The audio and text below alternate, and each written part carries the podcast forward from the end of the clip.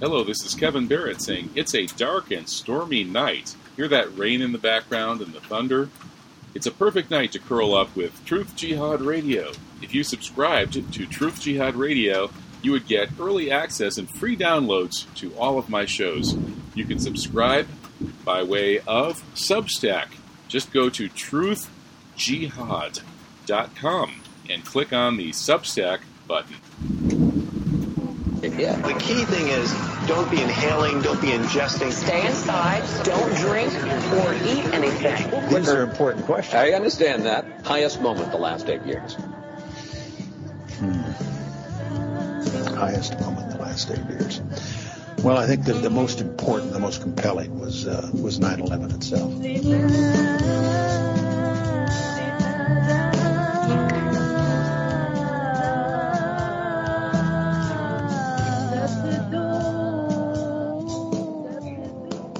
Welcome. You're listening to the live version of Truth Jihad Radio, or maybe you're listening to the archive version because I have no idea whether what you're listening to is live or archived. Hello. I know what I am though. I'm live. And so are my guests. I bring on live minds to tell it the way it is, whether we're being serious or whether we're being semi-serious or even uh, not so serious, whether we're speaking with gravity or levity, we're talking about the most important things out there and not uh, pulling any punches. In the second hour, we're going to get real serious with Binoy Kampmark. He's a professor in Australia. We're going to talk about Daniel Hale, the drone whistleblower who was sentenced to 45 months in prison for the crime of blowing the whistle on the completely insane drone mass murder program. And then Dr. Kampmark also wrote a great article about the uh, complete uh, abysmal imperial failure in Afghanistan. So that's the uh, the totally serious hour we're going to get into, but you're going to have to wait for an hour because right now we're going to the lighter side of things with wise guy guru Swami Beyondananda, and maybe we'll even get a word in from his manager, his alter ego, his straight man, or whatever, whoever the heck he is, Steve Bhaerman. And those guys run the Wake Up Laughing website. They call it your one-stop shop for consciousness comedy, new age humor, political comedy and satire, healing laughter. And well, wait a minute, healing laughter? That sounds like medical misinformation. We're going to get purged. My goodness. Even Reader's Digest, which used to say laughter is the best medicine, is now purgeable. You cannot post Reader's Digest on Facebook or Twitter or YouTube anymore because that is medical misinformation. Making medical claims about the power of laughter is very serious. It could kill people, as Joe Biden would say. So we're not going to make any claims about that. Instead, we're going to bring on Swami Beyondananda to make whatever claims he wants to make, and then you can sue him. So, hey, welcome, Swami. How are you? Well, wonderful to be here, Kevin. And you you set it up very, very well. You know, this is what we call the cosmic comic paradox, which is the world is in serious condition, but there's definitely something funny going on. That's for sure. Uh, you know, something, something, something's funny in the state of Denmark, but it, it, it doesn't smell funny. And, you know, makes my eyes water with tears. Well, that's true, you know, and uh, what we have in the world, there's a new word to describe the condition that's called a situation. we have a situation that is very, as we say, detrimental to our well-being. But the good news is there is a great uprising. That is when we wake up, rise up, grow up, and show up. And by the way, you know, once you wake up, you cannot go back to sleep again. So this is a process where we will achieve critical mass of the heretofore uncritical masses in waking up. But meanwhile, um, it's it's pretty it's pretty grim out there. So laughing is very very important because it is a way to uplift yourself by uplifting the corners of your mouth in a smile. That is called the levitational pull. Hmm. Uh, has, this been proven in double-blind studies that, that that really happens? Your your your mouth can actually well, lift up off true. the ground. That's actually that's actually true. I actually met with two blind people, and they both agreed that laughing is good. okay, well, it's good, but still, you know, I had you on the show a few years. I've had you on several times. We got going back in the 9/11 Truth era, when it was kind of depressing to notice that your own government had blown up the towers and murdered those 3,000 people. And it kind of pissed people, a lot of people off and, and some just decided not to deal with it. And others like me decided to spend their lives doing internet radio shows. And uh, you came on the shows a few times and we tried to wring some humor and wisdom out of this horrible situation. But now the situation is like, was, is this a rerun of 9-11? This, this COVID thing is some, something, uh, well, funny's going on there too. Well, you know, we had a president who uh, was uh, was the gaslighter in chief. Uh, he lit a lot of gas, if you know what I mean. and uh, but if we go back, we just see that the entire um, that our entire government for the last seventy five years has been run on gaslight. Uh, it it all began with the uh, uh, the Orwellian uh, move of renaming the Department of War Department of, of Defense, and it has been downhill since then. We've got, um, you know, the, what I like to say, and this is not funny, by the way, but the KKK in our lifetime has been replaced by the KKK, KKK. Kill Kennedy, King, Kennedy, and the Kent kids. That's what happened. That was the, the first uh, very detrimental thing that happened in the 60s. We had, of course, the um, we had the Gulf of Tonkin resolution, uh, which was uh, a replay of all of the false flags that we've experienced. And it's just gotten worse. We had, uh, you know, the, the Iraq war uh, based on lies. So what's going on right now is that if you if you pay attention, and by the way, uh, you know, you, if you begin to pay attention, you see there's a pattern here, and the pattern is uh, you put people in fear. This is called a inferiority complex. You put them in fear, and then you can lock down anything you want. You're you're able to get control. So obviously, uh, after the 9/11 attacks, that was used to create the so-called Patriot Act, which, while it was an act, was certainly not patriotic. Uh, and uh, you know it uh, it it put uh, you know everybody under surveillance. And if it weren't for Edward Snowden, a great uh, whistleblower, if it weren't for him, then we would still be in the dark about that. Well, obviously, when it comes to um, when it comes to the current situation with COVID, it's very clear that uh, the only tool they have is a hammer, and so they're trying to turn everything into a nail. So actually, the vaccine preceded the virus, if you know what I mean. The virus was uh, appeared magically, like the 9/11 attacks appeared magically, in order to help us uh, lock down, shut down a, a little bit more people are not used to seeing these kinds of patterns because, um, you know, after World War II, the American people entered into a don't ask, don't tell policy with the government. They promised not to ask the government what it is doing, and the government promised not to tell them. And so people like being not told because then they have no moral responsibility. And then they can they can pretend. There's a wonderful uh, Navajo saying you can't wake somebody who is pretending to be sleeping. Mm. And so it's people are pretending to be sleeping because they don't want to deal with the truth. And as you know, the truth shall upset you free. Well, it's upsetting me freer and freer now as I try to stay free while every day the mainstream media comes out with a nastier hit piece or op-ed or article coming up with some new idea about how to torture those horrible people who won't get the vaccine. And uh, what what do you make of this? Well, I, I make of it that the people who have gotten it, that, well, let's face it, they got stuck. And because they got it, yeah. stuck, they want to stick it to everybody else. Uh, and so the big, so actually what it is is that, uh, you know, this certainly seems, of course, who knows for sure, but it certainly seems that the entire purpose of this whole thing is to institute top-down control. And so what we need to do is we need to create love and courage. That is what we need, need to do. And by the way, laughing helps that. Laughing helps that because it rekindles our awareness. It rekindles our life force by rekindling our laugh force.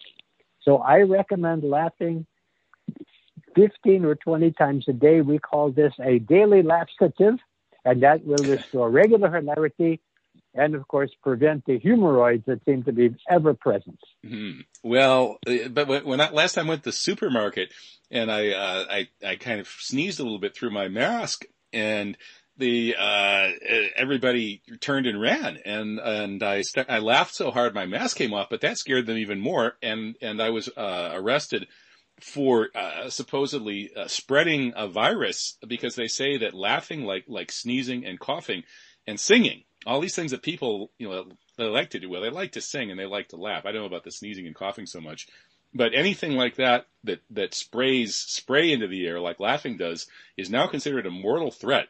So I, I just want people to know that that laughing uh, now could make you a terrorist, and uh, they might quarantine you if you laugh.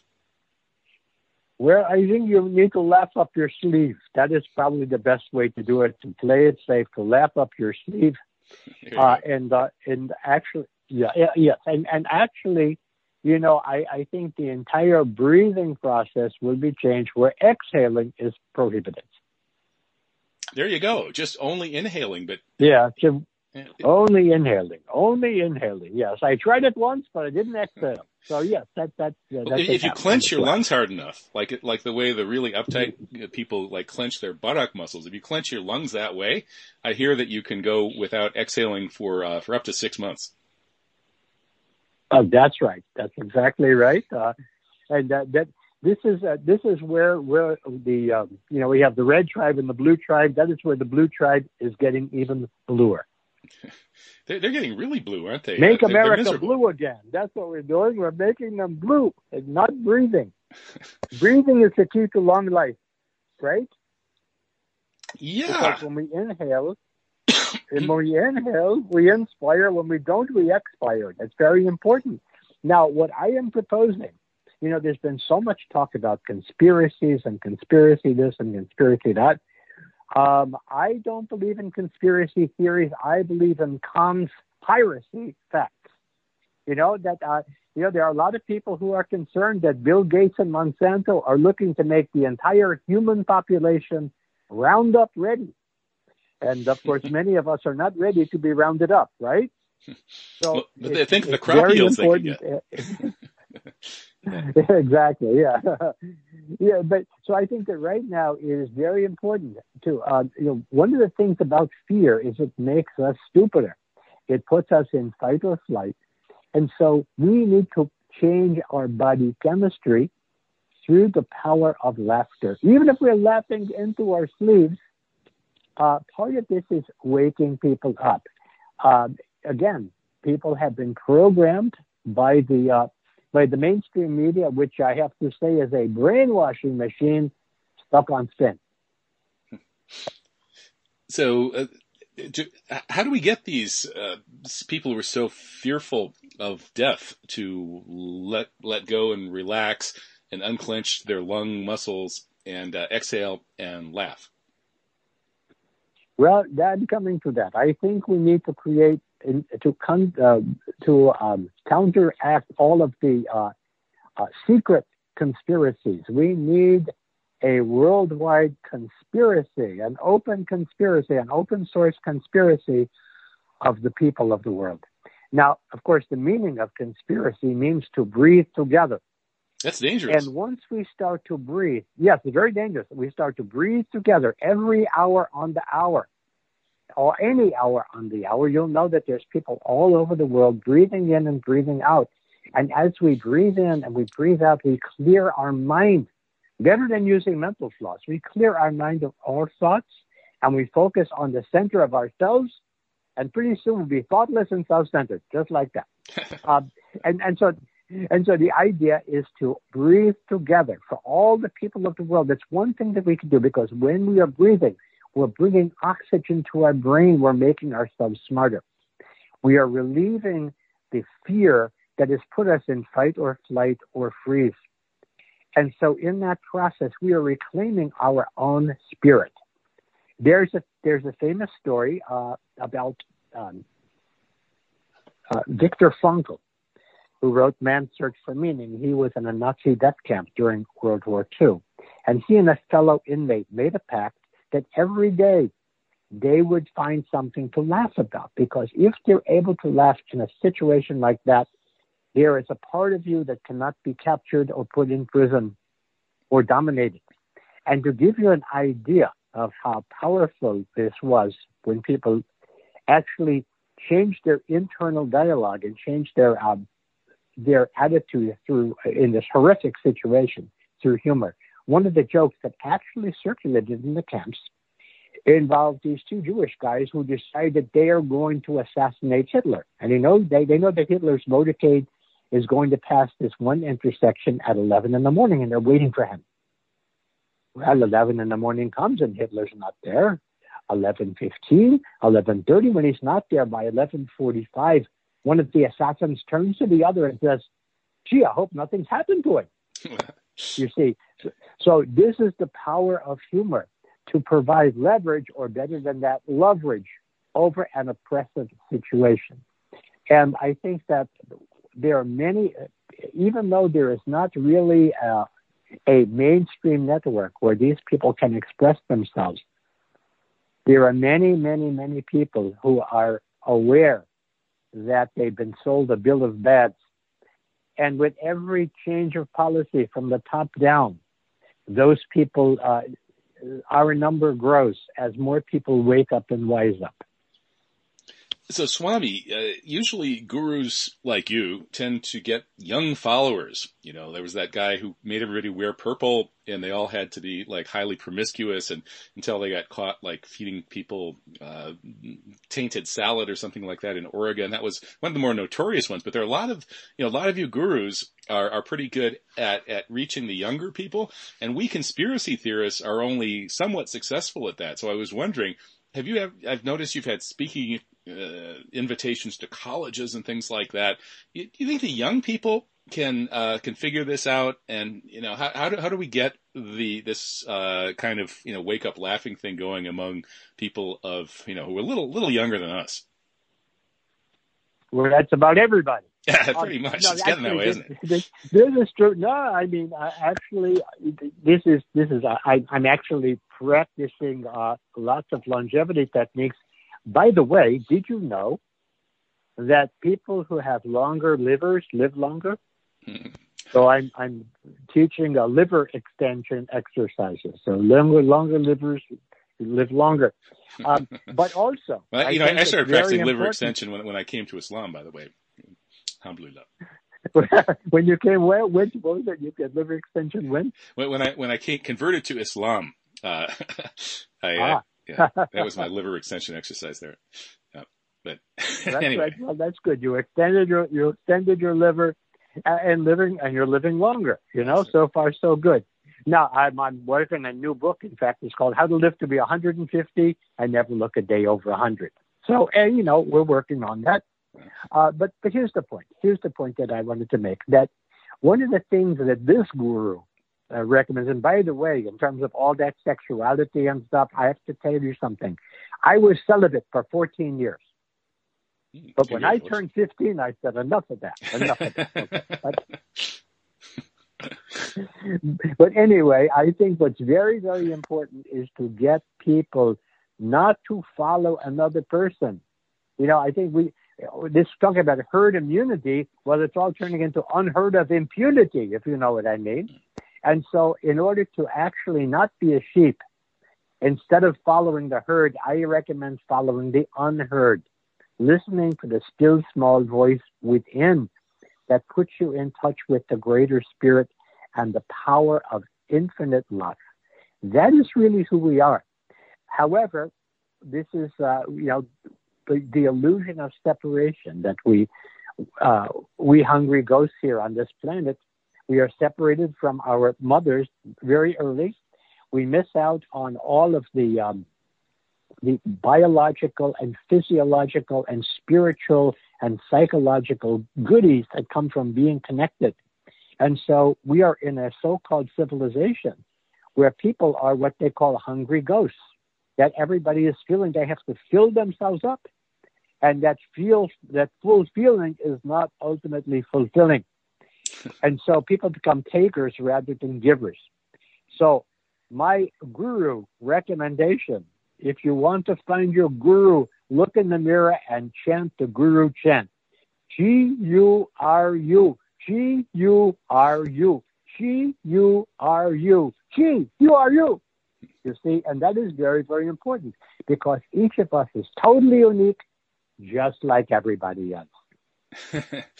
okay, well, the hungry ghost that reminds me of the Tibetan Book of the Dead, where it, they talk about how the the guru guides the person who's dying into the other world and tries to avoid the realm of the hungry ghosts, which is the realm of the people who were unsatisfied because they were greedy and egotistical during their lives, and so they can't let go and enter paradise after their deaths.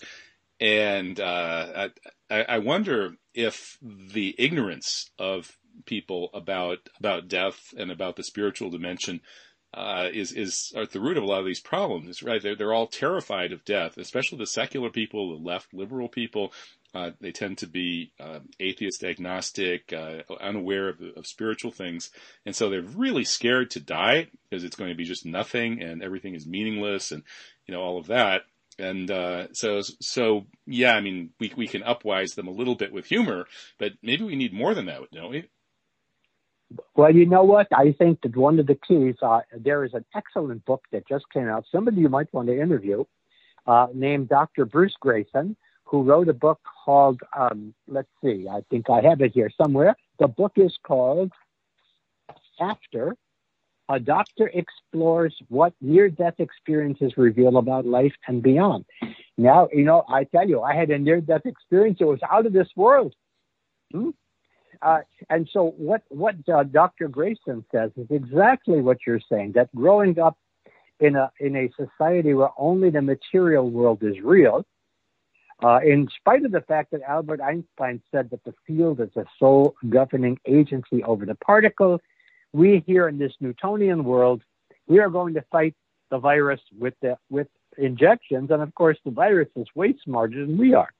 So the virus is already outsmarted this first injection, and it's going to keep on going uh, until um, you'll need a vaccination against your to, to protect you against the vaccination. But but you make a very very good point that because people fear death, it makes them much more. It makes it much easier to manipulate them, and uh, all of this this uh, toxicity uh, around uh, you know protecting oneself against uh, against this virus.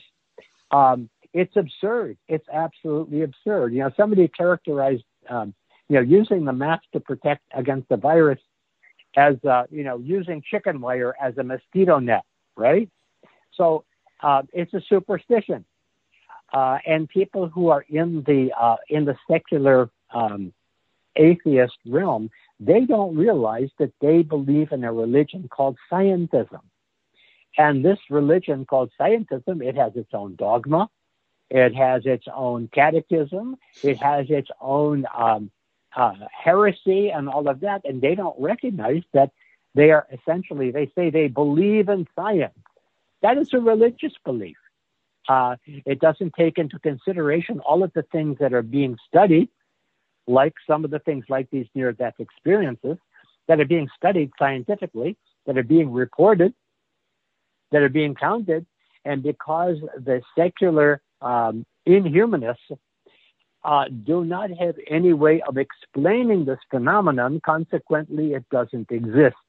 And so our so called civilization has eliminated more than 50% of everything from the mix. It's only based on science, on, on the material world, and on the domination of um, of human beings over nature. And we all know how that's going to end. Well, one thing you say for these secular materialists, though, is that they used to be really prejudiced and bigoted against these people who would cover their face as a kind of a religious expression. But now they love it. Yeah, you know that's right. Uh, when people ask me if I'm if I'm wearing them back when they first did the social distancing, Swami, are you wearing a mask? I said absolutely. I'm wearing a mask in solidarity with Muslim women everywhere. yeah, it's uh, and and this the secular uh, religion is you know it, it, leaves people hungry for you know for meaning, and which is why, of course, uh, gurus like you, you know, have a field day. Really, I mean, you've you've got a, a, a great kind of uh, a setup here with a huge potential audience. I mean, people are they're they're starving for what you can offer them. Um, you know, you should have saved the world by now. Well, well, I, I think there's no need to save the world. Just spend it more wisely. I think that would be that would be good. Um, you know, but, but I think that uh, that what's really scary is that um, people are being deplatformed and uh, and well, what's the word? They're being scapegoated, uh, and everything is being blamed on these on these unvaxxed people, uh, the people who choose uh, who actually believe in this very, very, very, very old-fashioned, obviously outdated and obsolete idea that we have sovereignty over our own bodies and we get to choose whether we get any kind of medical treatment, uh, particularly when it's when it hasn't really been tested, when it hasn't been proven safe, and uh, you know people do not know how to listen to their own bodies, hmm? And so if you don't listen to your own body, you listen to anybody, and so that's you know the, the assault of the mainstream media in censoring and deplatforming those sites that have been uh, cited as um, disinformation sites, they're actually missing information sites. That's where you'll find the missing information that has been left out of the uh, of the mainstream narrative. So uh, this is, you know, these, you know, they they call these times apocalyptic, and apocalypse means the lifting of the veils, and the irony curtain is coming down. We are bringing down the irony curtain, as more and more people get to see the absurdity of everything that is going on. The media insists on its narrative, and the more it insists, the more resistance it's going to engender. Well, you know, speaking of absurdity, I, I love the story. I think it was just yesterday. Big, you know, mainstream media headline telling us that now the CDC is reversing itself and telling the vaxxed people to wear masks outdoors in hopes of uh, being kind to the unvaxxed and not transmitting COVID to them.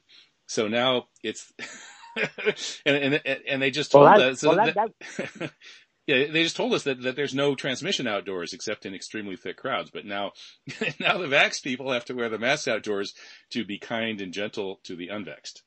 okay. Uh, well, that's good. I think that I, I think that at some point somebody is going to become aware of the manipulation. Somebody is going to become aware of it. It's kind of like the emperor's new clothes, yes? And somebody's going to say, hey, look, I think those are the emperor's buttocks I'm looking at right now.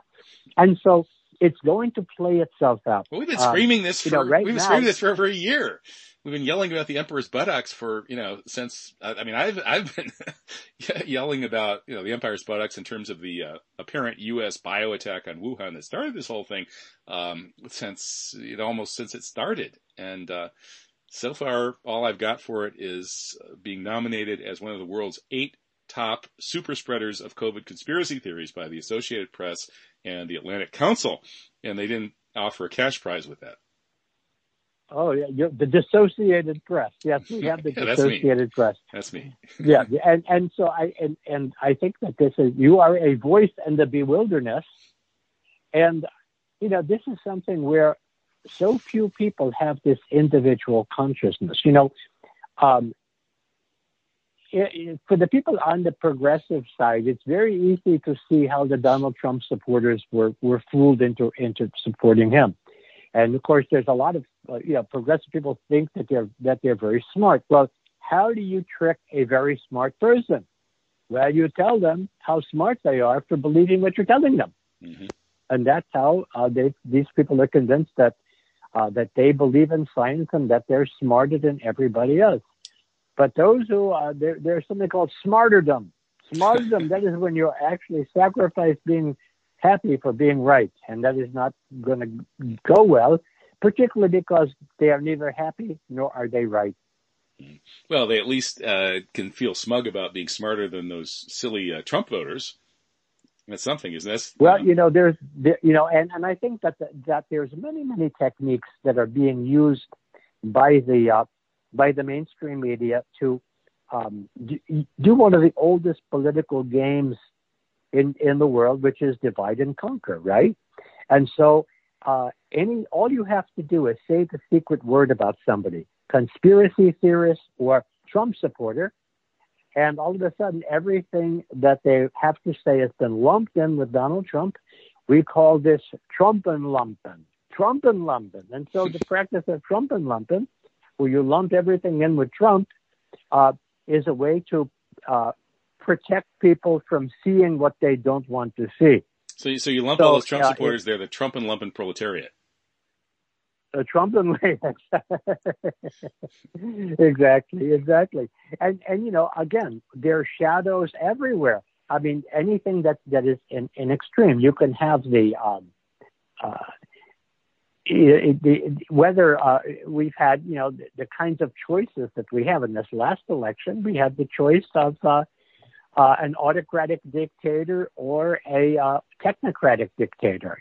And so right now we're dealing with a much, much bigger toxin, which is the technocracy that wants to turn us all into machines. Yeah. And, well, yeah. you know, and I mean, and that's, that's not funny. Yeah. But that is what, but that's, but that is really, that is really the agenda. Now, the thing is that the way that we open hearts is we help is we actually help people get courage through breathing, through humor, and through reconnecting themselves with, with the divine spirit.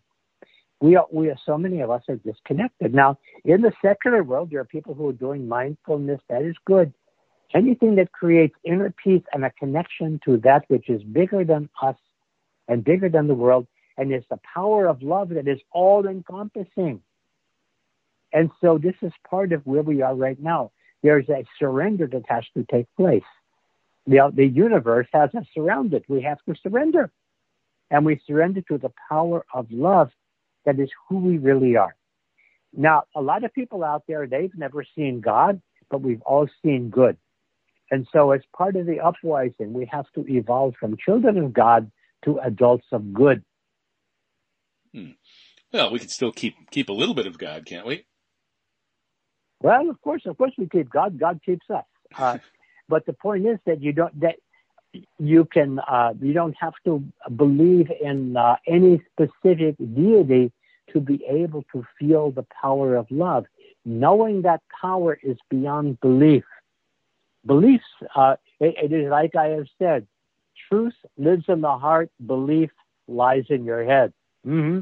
So if we don't want something lying in our heads, we want to actually feel that truth that is in our heart, that is bigger than any language, bigger than any expression, and yet we know what it feels like. Well, that's pretty good stuff, Swami. Do, do you lead workshops with people like doing Tai Chi exercises and telling jokes and getting in contact? With Well, yeah, we, we act, yeah, we activate the we activate the last force in the planet. We have a four-step program to achieve cosmic comic consciousness. Number one, it's a joke laugh. Number two, lovingly laugh in your own face. We call that self-facing laughter. Number three, find the jokes hidden in the picture. And number four, commit random acts of comedy. and I do teach people how to do that. Um, we're doing, a, I, in fact, in the second part where my cohort, uh, Steve Bhaerman is on, he can tell a little more about that. Okay, is, is Steve like nudging you and trying to push you off stage and come on right now, or uh, can we keep you? Oh no, no, no, no, no. Oh no, no, no. He, uh, I, I am, uh, I am immutable. I cannot be muted. but, uh, yeah. but because I am generous of spirit, I will, I will give him the talking stick. Okay. If you Like. All right. Thank you, Swami. Swami Beyondananda. Okay. My favorite guru. Steve namaste. Bhaerman here. Steve, namaste. that was fast. Okay. Namaste and namaste go. Good night. okay. Bye bye, Swami. Okay. Well, all right. Okay, Kevin. Well, well, the Swami is uh, he's he he he's around. So I mean, if you need to talk to him later, um, he can be called forth, or if that's too quick, called fifth. you know, he's always kind of hovering in the background. In fact, sometimes when uh, when bad puns pop into my head, I, I think it's the Swami is is with me. Uh, but anyway, the farce is with you. The, the farce, yeah, is I farce with, with you. What, is there a, is there a bad pun in the background there? There's usually one if you if you reach for it hard enough, but uh, yeah. So it's the, the, world isn't getting any less crazy and and you know and, darkly humorous, but know, I, I, just, I think it's amazing how uh, how you and the Swami are able to keep this thing going with uh, with that um, the uplifting, upwising uh, spirit. You know, I find myself constantly, you know, being kind of angry and writing this kind of Jonathan Swift style, you know, pissed off satire. It's the only way I can keep my laughs coming. So, but you you guys are uh, are geniuses. Well, the body politic, the body politic could use a good Swift kick. So um, Jonathan Swift is on the menu. I think that's a that's really important. Now we have to look at. Um, I, I since we last had an interview, I think uh, I wrote a book with Bruce Lipton, the cellular biologist, Spontaneous Evolution: Our Positive Future and a Way to Get There from Here. We wrote the book about 12 years ago, and at the time, spontaneous evolution was a noun in the future, and now we see it's a verb in the present. So to put it, everything in perspective um, you know, metaphorically, and of course everything is a metaphor, uh, we are in the chrysalis. Um, the caterpillar, we're leaving the caterpillar. The caterpillar, uh, in the course of its lifetime, consumes 26,000 times its own weight in food. So does that sound like our consumer society? Yes. Well, uh, we're in the chrysalis right now, and what happens in the chrysalis is that there's chaos and the as the caterpillar cells deconstruct, and we can see the caterpillar debris all around us. Part of it is happening, uh, of course, with with the uh, climate changes on the planet. Uh, you know, now they're now they're talking about well, the Gulf Stream uh, maybe it may not be streaming very long. Uh, and of course, I I live in California, so uh, we just got done with the fog season, and now the fire season is here. So, um, and then all of the institutions of society are you know, that have been designed basically to serve the few and not the and not the many. They're all falling apart. They're all deconstructing, and those who have some uh, something to gain by the status quo are desperately doing whatever they can to keep things going.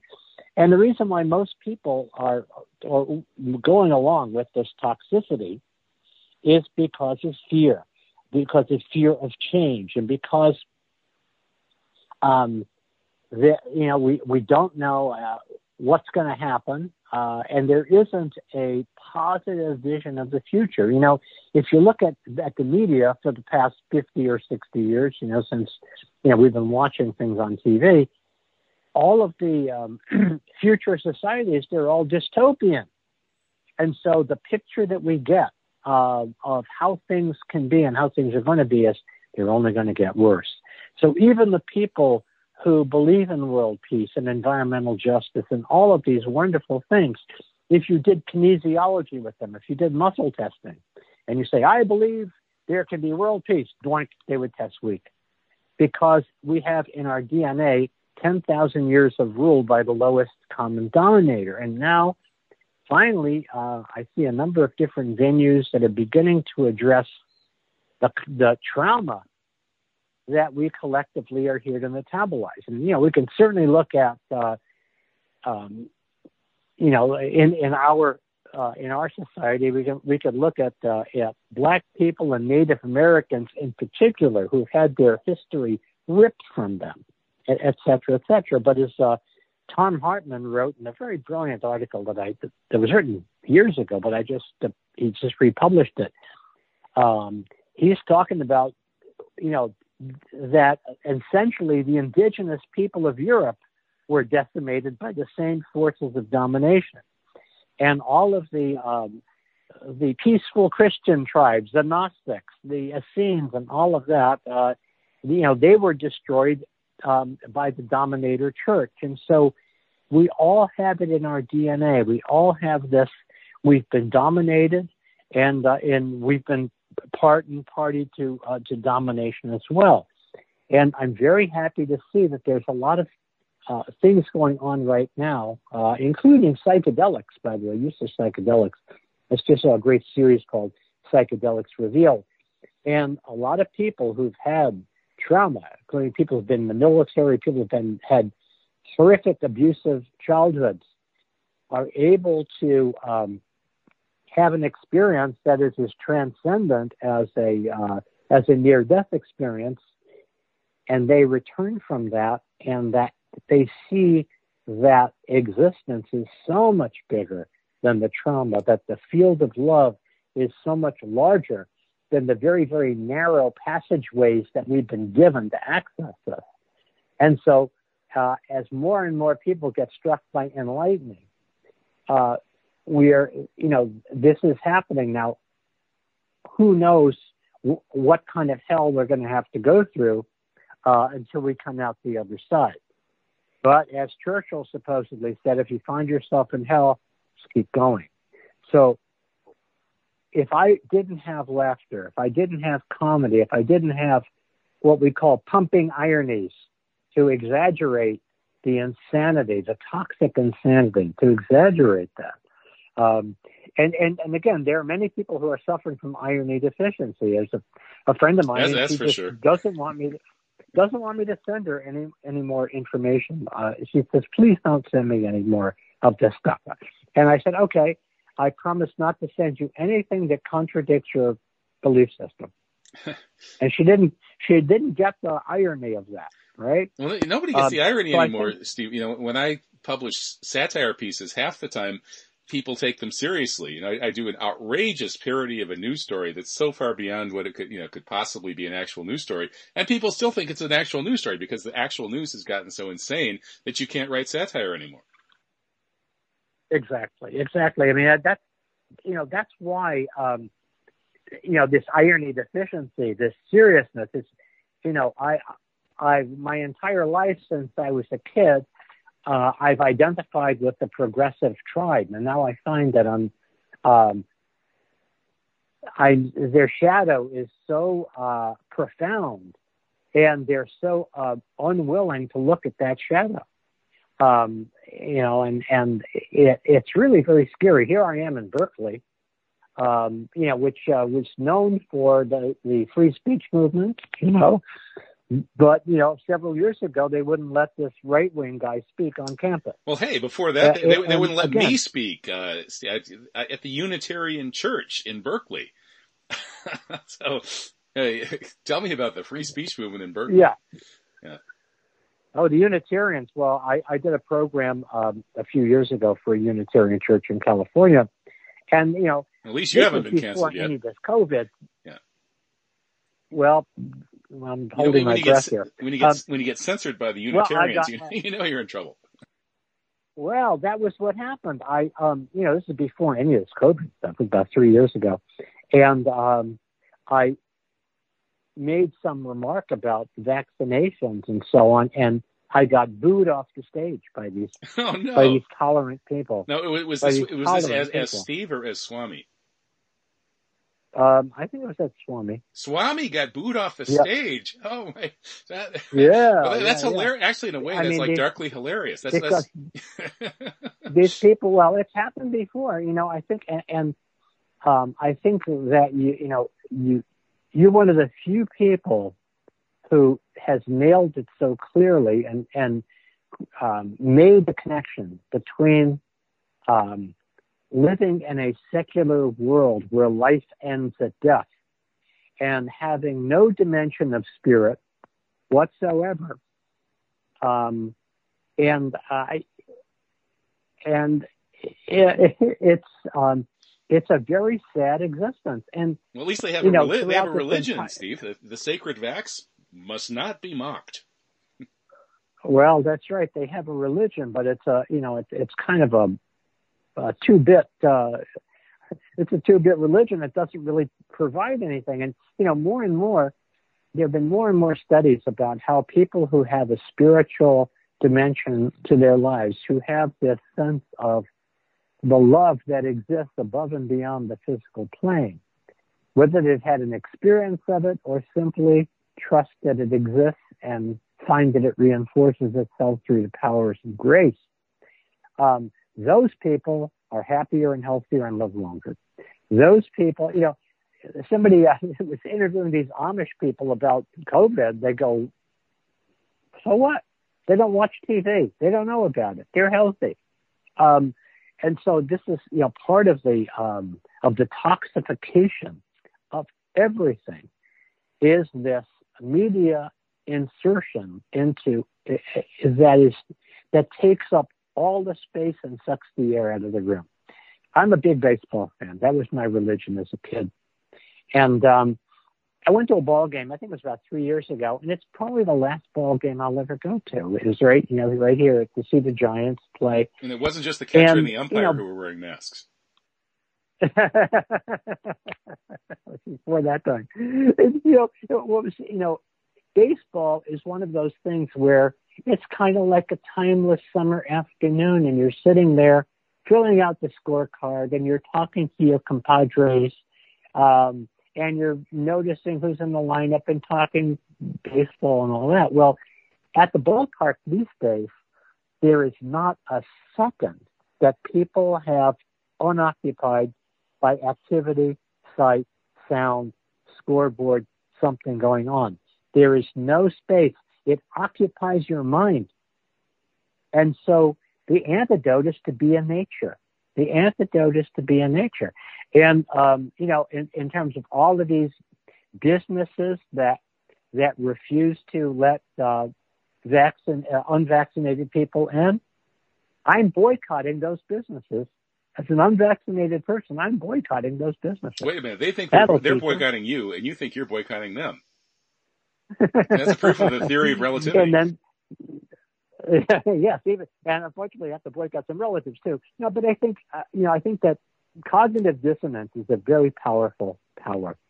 Um, and I just talked to somebody the other day who said, you know, I took that first vax, but I'm not going to take any more of this. I'm tired of this stuff. And it's a very intelligent, progressive individual who happens to have his eyes open and is not fearful and is going, I'm looking around here and I'm going, what's wrong with this picture? Why are these people um, hunkering in the bunker and being so fearful?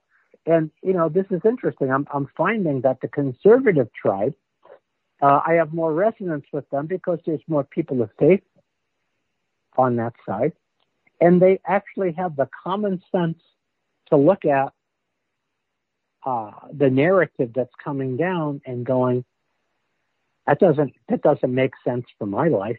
That's not who I am. I'm not going to, you know, all of the studies that show it's damaging for children to have masks on, and now all of this forced stuff. And it and I think uh, I, I I'm hoping that I'm right, uh, but I think that they're finally overplaying their hand. I certainly hope so. Uh, it's it's gotten uh, it's gotten so far out of control that you know it, it seems like everything's flipped in a way. I mean, so many things have flipped. It used to be you know during the Cold War when we grew up that the other side was this regimented communistic society, the godless commies, and and now it seems like our uh, official leadership is kind of godless commies. And, after 9/11, it was the left that was the upwising that was wising up to Bush and Cheney, these dastardly Republicans who were involved in blowing up the Twin Towers. And then they put Obama in and, and put the left back to sleep. And so now it's suddenly all my Republican friends that are the conspiracy theorists. Actually, Steve, I, I spoke at a Republican Party event in Madison with a, a whole bunch of candidates for office, and I gave this hardcore 9/11 truth rant. They all loved it, and everyone except one of them agreed with it, and the one who didn't just uh, was open to it and just hadn't heard about it yet. And, and these are the Republicans. So something. How long ago was that? That, that uh, was Kevin, uh, how long ago was that? Oh boy, I think that that was about uh, last summer, not this. It was one year ago. Well, you know, I think that that's really what that's really what's going on. On the serious side, I'm launching a podcast uh, called Front and Center writing our new story together with Michael McSenty, who is uh, um, from the uh, he's a one-time Reagan Republican who um, in 2011 started a conversation with one of the Occupy people and started and put together these conversations between Occupy kids and Tea Party people. And um, since that time, he's really been uh, weaving these kinds of connections and conversations. And so, our front and center podcast is first of all about for a minute pulling our attention away from all of this divisiveness and focusing on what Charles Eisenstein calls the more beautiful world our hearts know is possible. What are our common aspirations that we have above and beyond this artificial divide and conquer, um, you know, polarity? And so that's really, uh, we're, we're launching uh, September 1st. Uh, it's going to be perfect for the 20th anniversary of 9-11. Now you mentioned something else. You know, one of the, the other problem with progressives being secular is that they have no concept of evil. They do not know how to face evil. They don't want to acknowledge evil. And so consequently, all of the evils that have been perpetrated have been bypassed.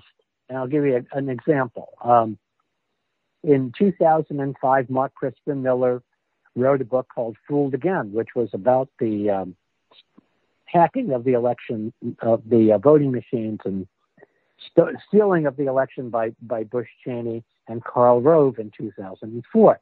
Very well researched book. He had it published by a fairly well known mainstream progressive publisher. And what happened totally shocked him. Uh, of course, the mainstream press completely ghosted him, completely ignored him. And the left wing press, like uh, Mother Jones, like Democracy Now, like all of these things that the left wingers consider, you know, more progressive, they trashed him as a conspiracy theory. So instead of winning a, instead of getting a Pulitzer Prize, which he deserved, he was gifted with a tinfoil hat. And um, you know, my uh, he and I have adopted a, a definition of conspiracy theorist. Conspiracy theory is something which, if it were true, you couldn't deal with it. That's about it, isn't it? yeah, and I think that's really why people do not want to. I actually heard somebody. This is you know you know a few years after 9/11, 9/11 Truth Movement was emerging, and somebody said to me, um, "Well, if it was if 9/11 were an inside job, we would have heard about it on NPR." well, if you were listening to NPR when laughing. I called in, you would have heard about it. But then they they started blocking me. Well, yeah, and that's the whole thing. I mean, people don't recognize that uh, inside the container, uh, inside the matrix and outside the matrix. And inside the matrix, um, you have this, um, you know, elephant and donkey show, and um, you have um, a philanthropy industrial complex that appears to be doing good, but they're really sequestering money and keeping in place all of the things that are creating the problems that they are supposedly dealing with. Um, you know, and now, of course, the, all of this, you know, all of the race stuff, you know, Swami says we need to, uh, instead of focusing on the identity issues, we need to focus on the identical issues we all share in common clean air, clean food, clean water, clean soil, and clean government. And so that's what the upwising is about. That's what my mission, Swami's funny mission to get everybody breathing together, uh, the front and center mission to bring people together uh, in um, respectful conversation. And in that field of love, it becomes safe enough to bring up these horrific things and metabolize them through uh, through love. Well, that sounds like a plan. That's our only hope. Okay, well, when you guys sell, when you do a Truth Woodstock or something, uh, uh I, I want to be there. well, we maybe need a laughing stock. there you go, laughing stock for Truth. I'll I'll, I'll be there too. I, have been a laughing stock exactly. for Truth a few times on Fox News myself. At least that's what they tried to invite me on and and, uh, and make me. But uh, okay, we only have about a minute here, so uh, remind us uh, the the the title. You, you said that you did uh, a a book with Bruce Bruce Lipton on uh, yep. conscious evolution. That sounds fascinating. It's called Spontaneous Evolution: Our Positive Future and a Way to Get There from Here. It's been translated into 26 languages. Um, it was a book ahead of its time, and you know, right now we're looking at uh, uh, our conclusion um, just to boil it right down, from a bi- biologist standpoint, Bruce being a cellular biologist, that the next phase of human evolution is recognizing that we're all cells in the same body. And in the process of doing that, we're not swallowed by the collective. but instead each of us gets to shine. The more connection we have through community, the more freedom we have as individuals. So freedom and community uh, need to evolve together uh, rather than looking at uh, uh a dominator system that's trying to create uh, uh, that has an agenda in mind. that's that's going to end up being totalitarian. I just heard a speaker um, talk about you know, whenever anybody is promising heaven on earth, they're justifying the means that will get there. And so the most dangerous belief on the planet right now is the ends justify the means. The ends and the means are one and the same. Here, here. Well, I'm, I'm totally with you on that and um, in awe of your kamikaze genius, uh, Steve, you and your alter ego, Swami Beyondananda. Well, I think we're we're pretty much here at the end of the hour. I hear some bumper music, so I'm going to have to uh, say goodbye. Uh, and it was great reconnecting. So keep up the good work. God bless, and look forward to another one. Hopefully, see you in Madison next time when, when we're like traveling again in 2023. Okay. Madison 2023. Inshallah. Okay. okay thank you friend. so much, Steve Bhaerman. We'll wake, okay. wake up laughing. Bye. Okay. Bye. Wakeuplaughing.com. Wakeuplaughing.com. Great website. Okay. Okay. Bye. Bye. That is Steve, aka Swami Beyondananda, back in the next hour with the Kampmarks. Dot com, we'll be right back after this message.